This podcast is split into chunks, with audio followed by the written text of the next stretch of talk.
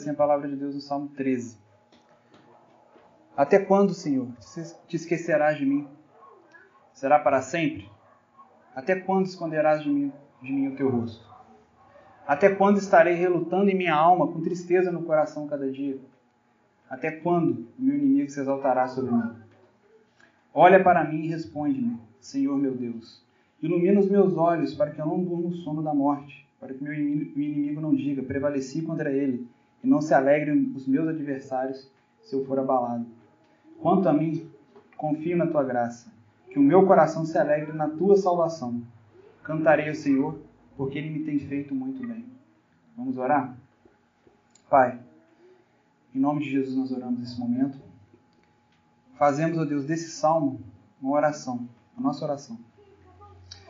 Pai, ainda que em nossa profunda tristeza, a gente possa questionar o Senhor, se o Senhor não se esqueceu de nós. Ainda que nosso, nosso coração esteja confuso, deprimido, confiamos na Tua graça. Que o Senhor possa falar conosco através da Tua palavra, Deus. Fale com o Teu povo, edifique a Tua igreja. Em nome de Jesus. Amém. Hoje a gente vai começar a falar sobre depressão vai ser uma espécie de série. E, então, em algum momento também a gente vai abordar a questão da ansiedade, desse grupo de, de, de males que a gente poderia chamar de doenças emocionais. É, a, a, depressão ela não é um problema de, de hoje, não é uma coisa nova. Tanto que a gente está lendo um salmo aqui que tem 3 mil anos, foi escrito há aproximadamente 3 mil anos atrás. A gente já vê a questão da depressão. Mas a gente é, achou por bem tratar desse tema porque ele tem se agravado muito nesse período de, de, pandemia, né, de crise econômica que a pandemia trouxe, mortes, e a mídia também que não ajuda muito, a gente não sabe o que é verdade o que não é, e vem causando um, um terror muito grande nas pessoas. Né? Mas antes da gente entrar aqui, eu preciso abrir um parênteses que é o seguinte, eu quero pedir para aqueles que não sofrem de depressão, que nunca sofreram, para não se distrair, não, não, não se dispersar nesse momento, por quê? Porque se você não, se você não tem uma depressão patológica, biológica, em algum momento você vai ter uma depressão circunstancial, a gente vai explicar melhor isso, ou espiritual. O que é uma depressão patológica? É algo que envolve uma deficiência química no cérebro da pessoa que precisa ser reposto através de algum medicamento. Ou até é, deficiência de vitamina no corpo também pode acontecer. Eu diria que nesse caso, ajuda médica é obrigatória. Não tem muito o que discutir se realmente chegar a essa conclusão que precisa, se, se existe alguma, alguma deficiência no cérebro, química no cérebro, ou, no, ou de vitamina no corpo, por exemplo. Aí tem a depressão espiritual também, que pode envolver é, negligência na vida devocional, de, de, leitura da Bíblia, de oração, ataques malignos, batalha espiritual, isso existe, consequência de pecado, principalmente de, pe de pecado não confessado, pode levar a pessoa a uma, uma depressão espiritual. E a depressão circunstancial. Existem outros desdobramentos também de depressão, mas esse aqui me parece ser os mais importantes. A depressão circunstancial, como o próprio nome já sugere, ela se deve ao quê? Às circunstâncias da vida. Coisas acontecem na sua vida que te levam a ter depressão. A gente encontra fartamente na Bíblia vários exemplos de depressão circunstancial. A gente vê, por exemplo, Jó, no capítulo 3 do livro dele, que ele chega a amaldiçoar o dia do nascimento dele, entre muitas outras coisas é, pesadas que ele diz. Ele chega a amaldiçoar o dia que ele nasceu. A gente vê Elias fugindo de Jezabel, primeiro livro de Reis, capítulo 19. A gente vê o rei Ezequias sofrendo uma doença é, mortal, no segundo livro de Reis, capítulo 20. A gente vê também Asaf, Asaf, quando ele vê a prosperidade e a felicidade dos ímpios, ele fica sem entender nada. No Salmo 73. A gente vê Jonas desejando a destruição de Nínive de forma injusta, porque eles tinham se arrependido, e ele fica assim, poxa, fiquei de cara grande aqui, né? Falei que Deus ia destruir tudo, eu achei que fosse destruir, até porque é, Nínive, né, a cidade dos assírios, era um inimigo de Israel, os caras extremamente violentos. E ele ficou chateado porque isso não aconteceu e ele pediu para que Deus tirasse a sua, a sua, vida. De tão chateado, triste, tão deprimido que ele estava naquele momento. A gente vê Davi também, como nesse salmo que a gente leu, acabou de ler, que tem vários motivos que pode ter levado ele a escrever esse, três motivos pelo menos que pode ter levado ele a escrever esse salmo. Um é que ele, estaria sendo perseguido por Saul, o primeiro rei de Israel, ele foi o segundo, então ele ficou naquele período ali de, de inveja e tal, e, e, e Saul querendo tirar a vida dele. Ele poderia estar sendo perseguido pelo seu próprio filho de Salão, que queria tomar o trono dele. Imagina, que barra, né? Ou sofrendo de uma doença grave, uma doença muito grave. E a gente vê o próprio Senhor Jesus deprimido. Pelo menos em um episódio a gente pode ter certeza disso. No Getsemane, no Jardim das Oliveiras. Do Getsemane ao, ao Calvário a gente vê Cristo numa depressão muito grande. É, felizmente as coisas têm melhorado quanto a, a, ao que, que é a depressão. Né? Já, houve já muitas distorções quanto a, quanto à depressão. Antigamente, a primeira opção, e talvez a única, é influência maligna, é demônio. Agora, a tendência desse pensamento moderno, pós-moderno, é o quê? Nunca é espiritual, é sempre algo. Não, é uma deficiência química, hormonal, vitamina que está faltando, não tem nada espiritual. E as duas posições estão erradas. Porque pode ser um, pode ser o outro, ou pode ser os dois por mais de um do que do outro. Isso pode acontecer. Isso é muito complexo, às vezes, de fazer um diagnóstico né, do que está realmente acontecendo. Mas se isso é complexo, uma coisa a gente pode afirmar com muita segurança aqui agora. Ninguém está blindado. Ninguém está imune, ninguém está livre de sofrer isso aqui. Ainda mais se a gente considerar que existem esses outros desdobramentos do que é a depressão. A depressão ela não escolhe o sexo masculino ou feminino. Não escolhe idade. Tem criança deprimida. Classe social. Ah, o cara é rico, tem dinheiro, tal, não pode ficar é, não pode ficar não pode ficar triste, fica também. E tem pobre feliz da vida.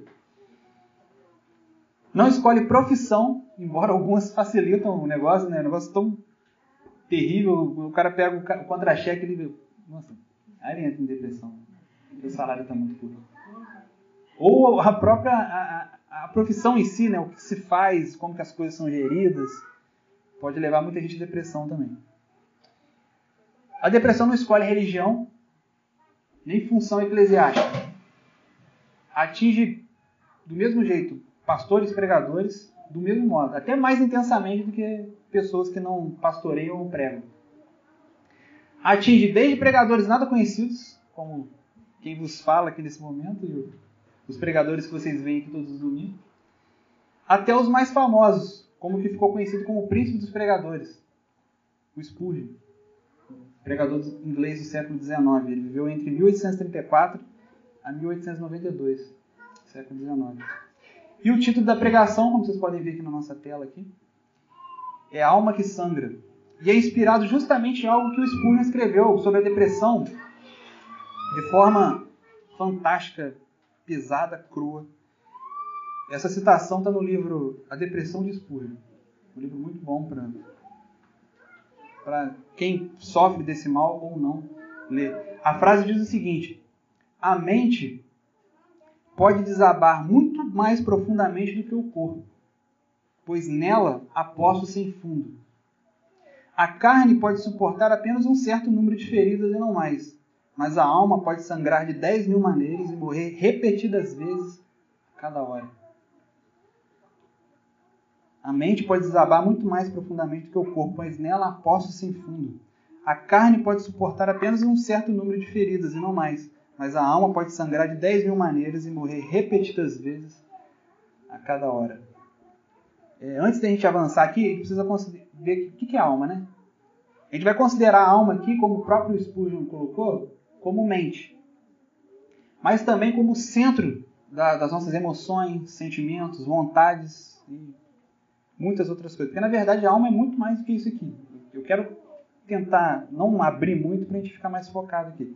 A, a teologia reformada, no geral, ela diz que alma e espírito são sinônimos ou são palavras que apontam para um, uma mesma coisa de pontos de vista diferentes.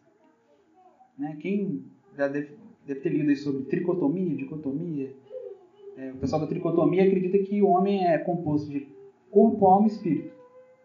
Já o pessoal da dicotomia, alma e espírito seriam, seriam sinônimos, ou, como diz aqui, a mesma coisa, só que vista de pontos de vista diferentes. Essa é a opinião geral da teologia reformada, eu creio que seja a mais coerente também. Que alma e espírito seriam é, basicamente a mesma coisa. Como a, o assunto é, é, é, vasto e complexo, a gente vai se limitar aqui para ficar mais focado aqui nos propósitos dessa pregação, que alma comumente ou como o centro das nossas emoções, sentimentos e vontades. Basicamente isso. Considerando tudo isso que eu falei, e voltando à citação do Spurgeon lá, em outras palavras, ele quer dizer o seguinte: que um poço, literalmente falando, ele tem fundo. A gente fala, eu fui no fundo do poço, né? É assim que o pessoal fala. Um poço, literalmente, ele tem fundo, mas a mente, nossa mente não tem fundo. Infelizmente, ela não tem fundo. O nosso corpo ele, ele é limitado a sofrer um certo número de, de ferimentos, de doenças. Mas dependendo da gravidade desses ferimentos, dessas doenças, uma hora o corpo morre. Ele tem limite. Um adulto ele tem em média 5 litros de sangue no corpo. Em média, 5 litros de, de sangue no corpo. Mas o sangue, entre aspas, da alma é ilimitado. Não, ele não acaba. A pessoa sangra sem parar, esperando, eh, desejando a morte, mas não morre. E por isso, alguns infelizmente acabam recorrendo ao quê? Ao suicídio. A dor é tão grande, o sofrimento é tão grande. Muita gente pensa assim, é, suicídio é falta de amor próprio. Não é. A pessoa sofre tanto, não estou justificando o suicídio, não estou dizendo isso, mas a pessoa sofre tanto que ela quer acabar com aquela dor. Não é questão de, de se odiar, não é isso. Será que isso dá uma boa noção para a gente do que é o inferno? Uma depressão eterna e profunda, uma alma sangrando sem parar e sem opção suicídio. Não existe opção suicídio. Não existe opção. Não existe game over no final. Vai direto.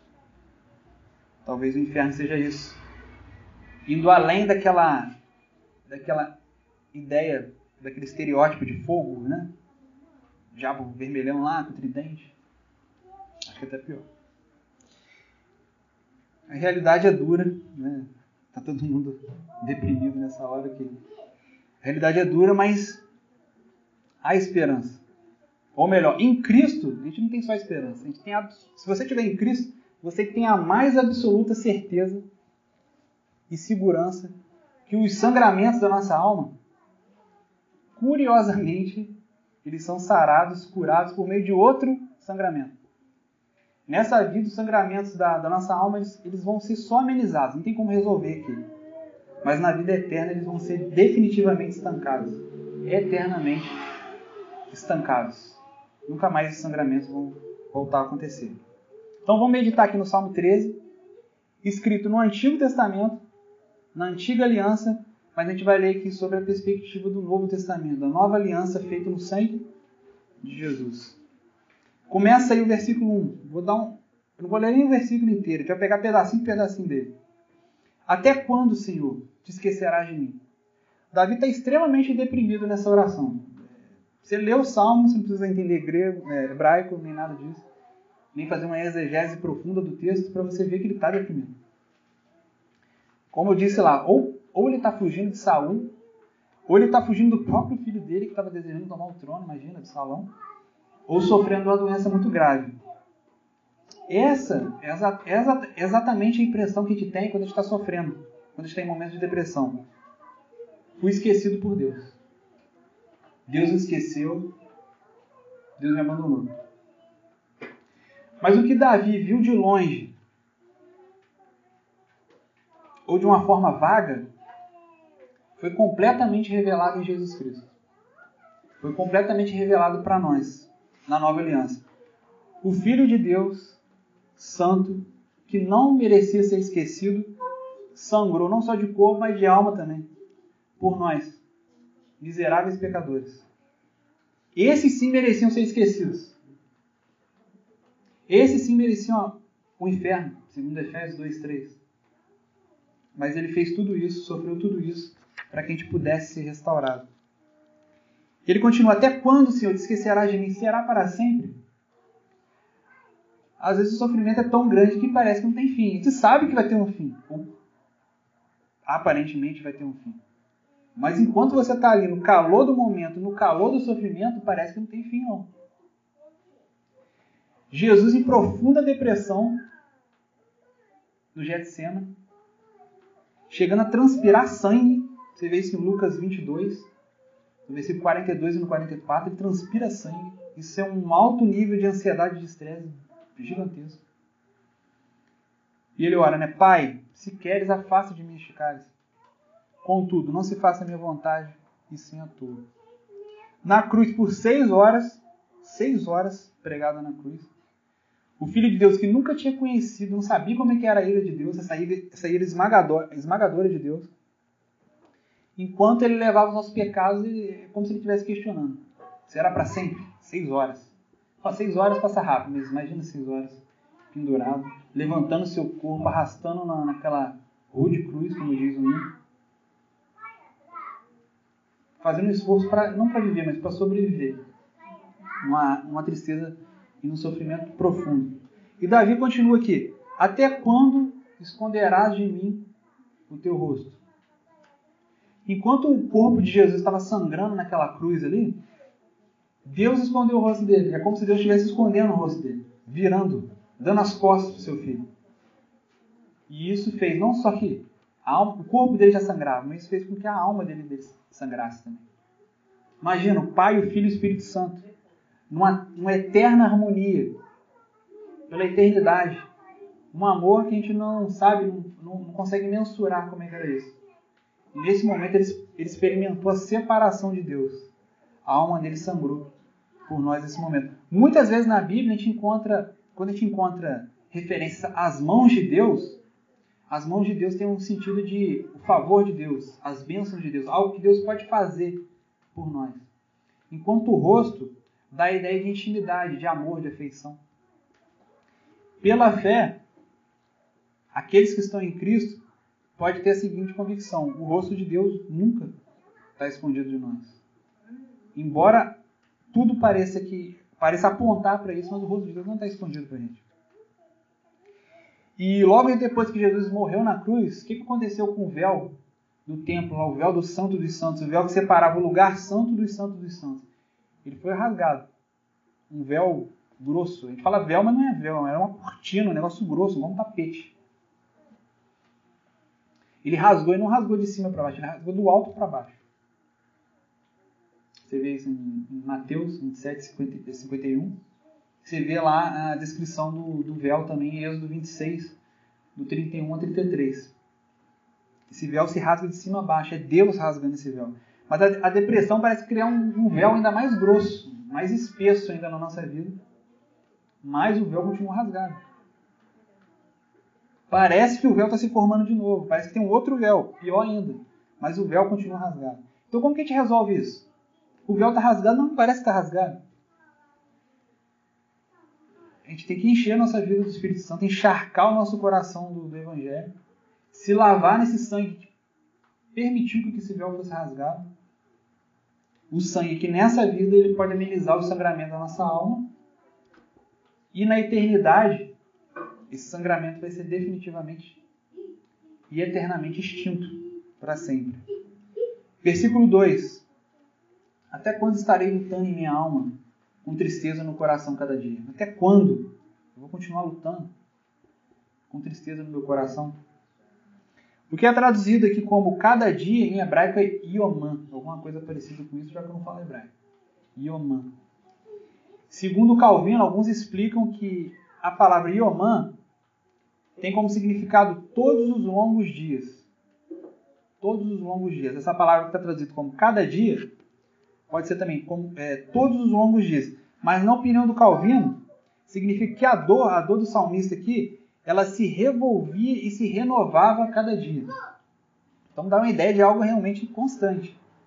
Né? Porque vocês, vocês saberiam me dizer a diferença de, de uma depressão normal, de uma tristeza normal para uma depressão? A depressão seria essa tristeza que se revolve e que se renova a cada dia. Tem diferença, não é a mesma coisa. No site da Pfizer, que não trabalha só com vacina do Covid, trabalha com outras coisas também na área da saúde, diz que a, a depressão ela se relaciona com três coisas: duração, intensidade e causa. A tristeza e a depressão. Você vai conseguir diferenciar uma da outra baseado em duração, intensidade e causa. Enquanto a tristeza passa em horas ou dias, a depressão pode durar meses ou anos. Enquanto a tristeza não compromete o seu rendimento nas, nas tarefas do seu dia a dia, no seu trabalho, no trabalho doméstico que for, a depressão chega a impossibilitar as tarefas mais simples. Tamanho abatimento que isso traz sobre a pessoa. Enquanto a tristeza tem um motivo específico e até compreensível, né, uma perda de um ente querido, alguma coisa, um desastre, uma tragédia, alguma coisa assim, a depressão pode não ter motivo nenhum para acontecer. Ou tornar um pequeno problema uma coisa monstruosa. Né? É o famoso ditado tempestade em copo d'água. A diferença de tristeza, da tristeza normal para depressão é essa. E o salmista continua: Até quando meu inimigo se exaltará sobre mim? Versículo 3: Olha para mim e responde-me, Senhor meu Deus. Será que a gente tem feito algumas orações parecidas com essa? Senhor, olha para mim e me responde. Eu preciso de, de ouvir tua voz. O que está acontecendo? Eu preciso entender um pouco melhor. O sofrimento está grande, a luta está imensa. Isso tudo está me engolindo. Me responde, me fala o que, que vai acontecer. Mas na verdade ele sempre esteve olhando para nós o tempo todo. O véu foi rasgado, mas a gente pode ter criado um outro véu. Um véu ainda pior do que o véu que separava o lugar santo dos santos dos santos. O que, que aconteceu? Deus deixou de olhar para o filho dele. Deus, Deus escondeu o rosto do seu filho, deu as costas para o seu filho amado para olhar para nós. Olha só, para nós. Ele deixou de olhar para o justo, para aquele que é perfeito, para aquele que é santo, para olhar para injustos, imperfeitos, imundos, pecadores, miseráveis que nós somos. O pai, o que ele fez? Ele fez o filho dele sangrar, não só de corpo, mas de alma também, para que a gente não sangrasse eternamente, para que a nossa alma não, não sangrasse eternamente. Qual é a resposta de Deus? Se a gente está se questionando assim, olha para mim e me responde. A resposta de Deus está lá na cruz. Estampada na cruz. Estampada naquele sangue que foi derramado por nós. Será que Deus precisa dizer alguma coisa mesmo? Se por um lado isso é verdade, que Deus não tem que falar nada, não tem que responder nada, bastaria ele falar a palavra cruz para a gente, estava tudo resolvido? Por outro lado, levando em consideração nossa natureza pecaminosa, essa postura do salmista aqui parece ser a melhor coisa que um pecador que entendeu o evangelho, um pecador que é piedoso, pode ter. Porque enquanto que qual que é a postura de um servo de Deus, de um cristão? É lamentar e não murmurar. Enquanto o servo de Deus lamenta, o incrédulo, o ímpio, ele murmura tem uma diferença. Parece que é a mesma coisa, mas tem diferença. Lamentar seria assim, reclamar no bom sentido, fazer reclamações no bom sentido para Deus. Está falando com Deus. Reclame aqui, celestial. O que, que é o, como é que é o, o piedoso lida com isso? Ele sente a dor. Ele sente a dor. Não quer dizer que ele não está sentindo a dor. Não é essas filosofias orientais que, ah, não, isso tudo é psicológico, a dor não existe. Ele está sentindo a dor mesmo. Está doendo de verdade. Ele não entende o porquê daquela dor. Mas ele não abandona Deus. Ele fica lá. Ele continua lá. Murmurar seria no, sentido, no, mau sentido de reclamar também. Reclamar no mau sentido. Mas reclamar por nada. Por nada. Para ninguém. Ao Léo, sei lá. Para quem está reclamando. Porque a murmuração é algo que é é, é, a situação de alguém que perdeu a fé e não busca mais a Deus. Ele fica só falando aí para qualquer um aí. Na hora que ele achar um ouvido que, que alguém parar para ouvir as, as coisas, ele fica reclamando, reclamando, reclamando, reclamando, sem buscar solução nenhuma. Essa é a diferença, lamentar para murmurar. Por isso que na Bíblia tem um livro, igual o Elton costuma dizer, só disso, Lamentações de Jeremias. Não existe murmurações de Jeremias. Esse livro não tem. A não ser no livro apócrifo aí que nem descobriram ainda. O simples fato de a gente continuar perseverando na oração significa que Deus, só de você tá, lembrar de Deus, elevar a sua oração a Deus e não abandonar Deus, não largar, já é um grande indicativo que Deus não te abandonou. O Espírito, o Espírito dele ainda habita em você e te conduz a, a falar com quem vai resolver o problema realmente. Ele continua olhando para a gente. E a gente também continua olhando para ele. Isso já é muita coisa. A gente não pode não entender completamente, mas isso já é graça. Isso já é graça. E já é graça o bastante para a gente. Continuando no versículo 3. Ele diz: Ilumina os meus olhos, para que eu não durma o sono da morte, para que o meu inimigo não diga: prevaleci contra ele, e não se alegrem os meus adversários se eu for abalado recorrendo mais uma vez ao, ao Calvino, ele diz que iluminar os olhos, no idioma hebraico, significa o mesmo que soprar o fôlego de vida. Iluminar os olhos, no hebraico, significa o mesmo que so, soprar o fôlego de vida. Porque a, a depressão, ela, ela, ela se assemelha, de algum modo, a um tipo de morte em vida. Aqueles que não têm os olhos iluminados, não têm o fôlego de vida, eles estão como mortos. É, é, é, só um corpo. É só um corpo. Se você for ver lá Gênesis 2.7, abre a sua Bíblia em Gênesis 2.7. Deixa marcado o Salmo, o Salmo 13, Gênesis 2.7. A gente vai entender bem essa questão de como que funciona o fôlego de vida.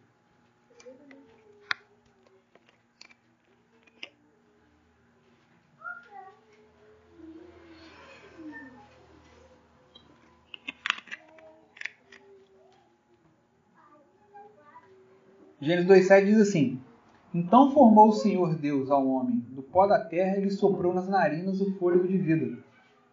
E o homem passou a ser alma vivente.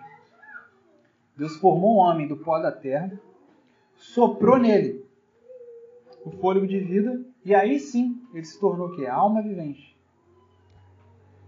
Sem esse fôlego de vida, parece que a depressão faz isso. A pessoa fica sem esse fôlego, sem esse fôlego de vida. Continuando aqui a citação de Calvino, muito interessante, ele diz que iluminar os olhos significa o mesmo soprar o fôlego de vida, porquanto o vigor da vida transparece principalmente nos olhos. Porquanto o vigor da vida transparece principalmente nos olhos. Daí ele vai citar primeiro, primeiro livro de Samuel, 14, 27, que conta a história de Jonas, Jonatas, um dos soldados amigos de Davi, né? Quando o Jonas estava desfalecendo de fome já, que eles não estavam lá no meio de uma, uma situação, de uma batalha, eles não tinham o que comer, diz o texto que os olhos dele ficaram sem brilho. Assim que ele provou do mel, diz a Bíblia que o, os olhos dele, os olhos dele voltou, voltou a brilhar. Os olhos voltaram a brilhar. E o que aconteceu com o Filho de Deus? O brilho dos olhos do Filho de Deus se apagou por nós. Em vez de mel, sabe o que ofereceram para ele? Fel. Em vez de mel, fel. Mateus 27, 34. E Deus não livrou o seu filho de dormir o sono da morte. Tudo isso por quê? Para quê? Para que o mais precioso mel, que é o seu amor sacrificial, o amor sacrificial de Deus por nós, de Cristo por nós, fizesse com que os nossos olhos brilhassem novamente. E para que a gente não dormisse o pior do sono da morte, que não só o, a morte do, física desse corpo, mas que é a morte eterna. Aí agora o salmo já se aproxima do seu fim. Humanamente falando, de uma forma bem estranha. Eu não sei se você percebeu isso. Humanamente. Se você olhar com os olhos da fé do Evangelho, você não vai achar nada problema nenhum. Mas humanamente ele vai terminar bem. Vai começar. Ele está se aproximando aqui do fim. Bem estranho. Versículo 5: Quanto a mim, confio na tua graça. Como assim? Depois de tantas lamentações, questionamentos, Senhor, o Senhor se esqueceu de mim, o Senhor não olha mais para mim. Terminar a oração dessa forma, eu acho que sou estranho. Eu acho que a maioria de nós pelo, pelo, pelo histórico religioso que a gente tem, a gente se escandalizaria com vários dos salmos. A gente fala assim, ninguém pode falar assim com Deus. Não. Como assim? Te vira para Deus e fala assim, dessa forma? Então, se a gente pensar em todo esse contexto de, de, de murmuração, de reclamações, entre aspas, no bom sentido, não faz, não parece fazer sentido terminar assim, sou estranho. Mas o evangelho tem essas coisas, vai se acostumando aí enquanto, ao ler sua Bíblia, que tem muito dessas coisas na, na Bíblia. Quanto à palavra graça aí, se estiver usando outras traduções, as, as, traduções vão variar basicamente em quê? Amor e misericórdia. Ou você vai achar graça, amor ou misericórdia. Eu vou ficar com a palavra graça aqui mesmo. Não é porque a, a versão que eu estou usando usa, não. É porque graça significa o quê? Favor imerecido, né? E nesse favor imerecido, nesse favor que Deus faz pra gente sem a gente merecer, inclui também o amor e a misericórdia de Deus, né? Eles, o amor e a misericórdia de Deus também são imerecidos pra gente. Então, graça é o que? É receber o que a gente não merece. O que, que a gente merecia? Efésios 2,3 Filhos da ira, merecedores da ira, merecedores do inferno. Em Cristo, se a gente está em Cristo, o que, a gente recebe? Vida eterna. Isso é graça bastante pra gente, né? Não sei se você concorda comigo. Isso é graça o suficiente. Se mesmo debaixo de tanta tristeza, depressão, a gente continua orando, isso, é, isso é, já é graça. É um ótimo sinal e é graça. Porque se a gente não tem procurado preencher o vazio do nosso coração nos, nos mais variados amores humanos, no, no amor dos nossos pais, do cônjuge, dos filhos, dos amigos, no, no reconhecimento das pessoas, no álcool, nas drogas, no sucesso profissional, no dinheiro. Se a gente não tem buscado satisfação e preencher o vazio do nosso coração dessas coisas, se a gente não tem buscado isso, se a gente não está tratando da nossa depressão somente com medicamento e terapia, isso já é graça. Isso é graça. E como a gente sabe, a graça de Deus nos basta, né? Mesmo com a nossa mente afetada, o nosso corpo também afetada pela, pela, pela queda, mesmo com todas as circunstâncias adversas, pode levar a gente a uma depressão circunstancial. Mesmo em meio a batalhas, ataques malignos, como não confiar nessa graça? Como não confiar naquele que vai consertar tudo no final? No final ele vai consertar tudo. Mas eu preciso abrir um, um parênteses importante aqui em relação a, a medicamentos e terapia, e psicólogo, psiquiatra, essas coisas. A gente pode usar os melhores medicamentos e ter os melhores psiquiatras e psicólogos à nossa disposição para tratar disso que a gente está chamando de doenças emocionais. Mas o evangelho não pode faltar nesse tratamento. Não pode. Isso não é uma apologia contra o uso de remédios, a, a medicina, não é nada disso. A gente precisa unir essas coisas. Porque se você tiver acesso a essas coisas e não usar delas, tendo necessidade, você está tentando a Deus. É ignorância isso. Igual o Everton falou aqui. Você tem um, você tem um remédio para tomar, você não vai tomar? Ah, é depressão, coisa. Ah, você precisa ter fé. E para dor de cabeça e para pressão é diferente? Por quê? Né? Ele, brincou falando do óculos. Joga o óculos fora, então. Né? E até hoje não, não vi uma pessoa que foi curada de miopia, essas coisas. Mas a paz e o amor que excede todo entendimento, você não vai encontrar em nenhum lugar além do Evangelho. Se você tratar só com remédio com profissionais da saúde, você só vai amenizar o problema e talvez você vai anestesiar sua própria mente pensando, tá tudo bem, tá tudo bem, é só continuar mais um pouco aqui e aumenta a dosagem, aquilo te tira da, da realidade e você não está resolvendo o problema. Sendo que a gente precisa unir essas coisas quando, é, quando existe realmente necessidade de um tratamento médico, né? psiquiátrico, psicológico e tudo mais. Versículo 5: Quanto a mim, confio na tua graça, que o meu coração se alegre na tua salvação. tá aí uma boa forma de amenizar a nossa depressão. Se alegrando na, na salvação. Tá aí a resposta. A gente deve ser o que? Imensamente grato. Se a gente for imensamente grato a esse sangue, a esse sangramento, que nessa vida já começa a amenizar o sangramento da nossa alma, e que na eternidade vai definitivamente estancar esse sangramento, essa hemorragia vai acabar para sempre, eternamente, em Cristo Jesus. Se a gente está em Cristo, a gente deve confiar gra nessa graça que Deus manifestou na cruz. E se alegrar nessa salvação que nos alcançou. Essa, isso é um grande privilégio, essa salvação ter nos alcançado. Quantos não foram alcançados? Mas, conjunção adversativa de aí. Se a gente não está em Cristo, se a gente, se a gente não está em Cristo, aí já não tem esses benefícios. Mas não é tão complicado assim. Basta se arrepender dos seus pecados. Agora mesmo, você pode fazer isso agora mesmo. E crer no Evangelho. Feito isso, o que, que você vai fazer? Já, come, já, já começa a desfrutar, já começa a alegrar na salvação e já começa a se preparar para quê? Para externar sua fé no batismo. O batismo é isso, externar a nossa fé. Aliás, abrindo outro parênteses, a gente está preparando uma apostila para estudar as principais doutrinas bíblicas cristãs. E assim, aqueles que já são batizados, a gente vai oficializar a membresia desses. E os que não são batizados vão poder batizar depois de passar por esse processo de, de estudo.